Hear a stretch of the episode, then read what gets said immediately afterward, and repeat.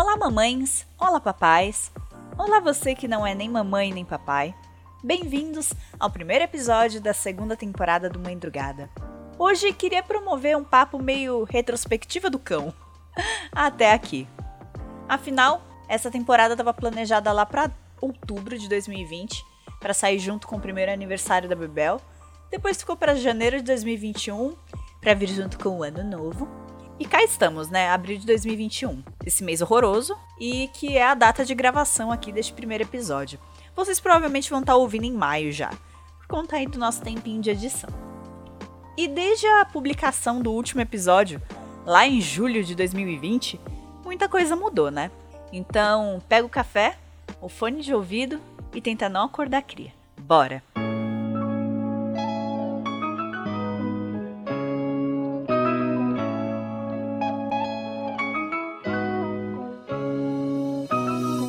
Começar, nós nos mudamos.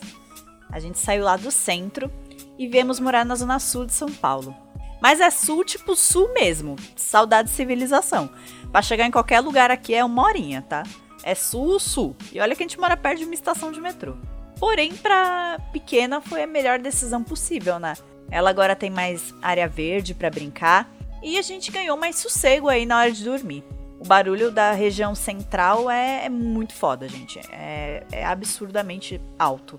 Mesmo com a pandemia, tinha baile funk. Era bem, bem foda. As janelas tremiam. Atualmente eu tô na Vila Andrade e aqui o máximo que rola é um tio doido que taca batata em pessoas e cachorros. E agora, o pesadelo de ter um vizinho que usa arma de pressão para intimidar quem tem cachorro em casa. Passou no Fantástico essa fita, foi babado. E não, eu não o conheço e não, eu não moro no mesmo condomínio que ele. Mas somos do mesmo bairro. Ainda sobre a mudança, mais um ponto. É, a mudança mexeu muito comigo, né? Sair do centro foi um marco, porque viver lá era muito significativo para mim, né? Foi o início da minha vida adulta, de fato, né? Independente. Primeiro AP com o Léo, nossa vidinha de casal boêmio. E quando eu digo primeiro AP com o Léo, é só com o Léo, porque eu e ele a gente já morou em repúblicas antes, né? Eu dividia minha casa com amigos e tal. E no centro foi a primeira vez que só morou nós dois, né? Nosso início aí de vida de vida dois, de fato. Nós conhecíamos os garçons, os porteiros e os donos de bar por nome e a gente adorava isso. Aí a minha gravidez veio e achávamos que seria possível continuar com essa vida, né? E aí veio a pandemia e o bairro boêmio foi ficando triste e foi ficando perigoso. E antes uma briga na minha janela era só chato. Era só, né? Pô, que chato uma gritaria aqui na minha janela. Mas com uma nenê de 5 meses, próxima a essa mesma janela, que poderiam e que quase jogaram a garrafa, ficou insustentável morar ali. Eu me decepcionei e tivemos que deixar o centro, né? E deixar o centro significou também deixar um pedacinho da Bárbara boêmia lá. E como toda grande mudança na nossa vida, isso doeu, né? Doeu demais. Meses passaram, né? Outubro chegou e junto veio o primeiro aninho da Bebel. Os casos de Covid estavam relativamente baixos. É, nunca estiveram baixos no Brasil, então pra vocês terem ideia que, né? Era relativamente baixo, mas era, sei lá, 800 por dia, né? Então a gente acabou fazendo uma festinha de um ano pra Bebel com oito pessoas na casa, né? Nós três, mais cinco convidados, né? Foi tudo bem fofinho, apesar da apreensão, né, do momento. Aí, num piscar de olhos, o ano novo veio. Um tio da Bebel, o tio Rodrigo, que é o tio que faz o randômico comigo, meu melhor amigo. Ele passou com a gente a virada e a gente berrou amarelo do MC da meia-noite e ah, a gente esperou que 2021 fosse melhor, né? Feliz ano novo! Uh! Ano passado eu morri, esse ano eu não morro. Yay! Yay! Oi, amigo.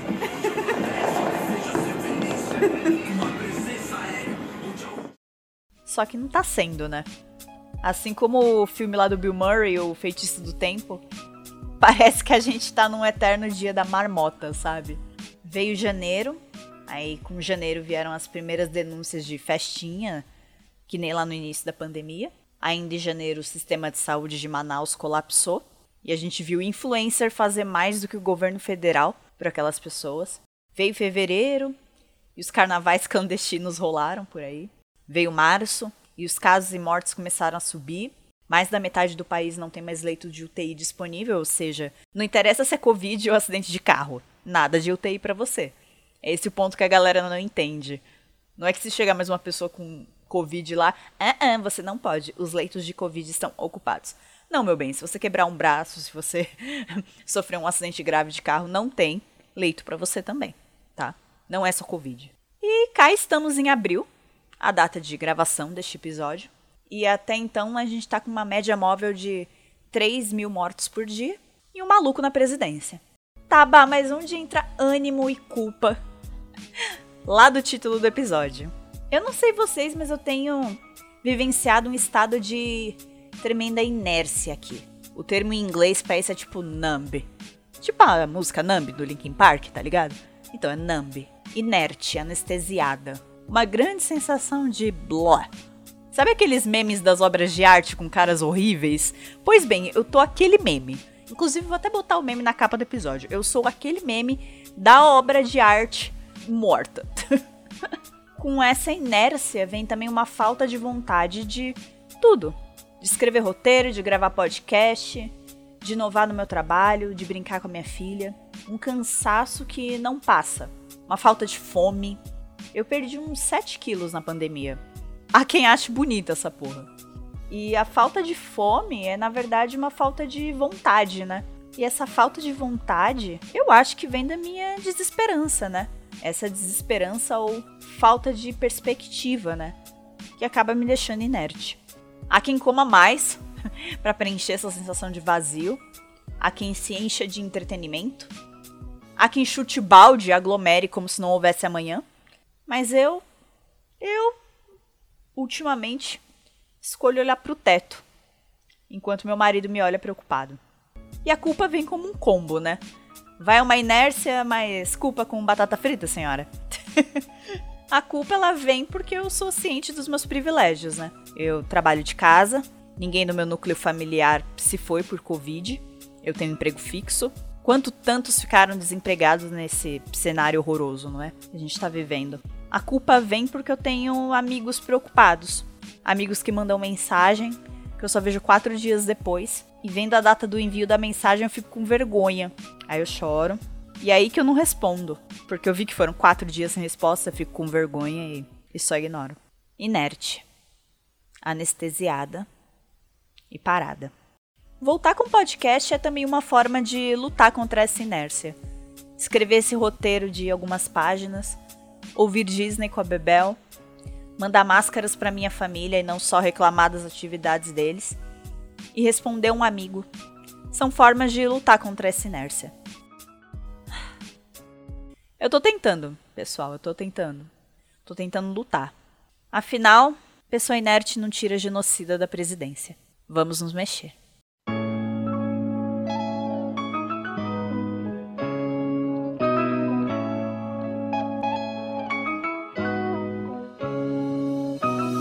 E aí, meu povo, gostaram desse episódio?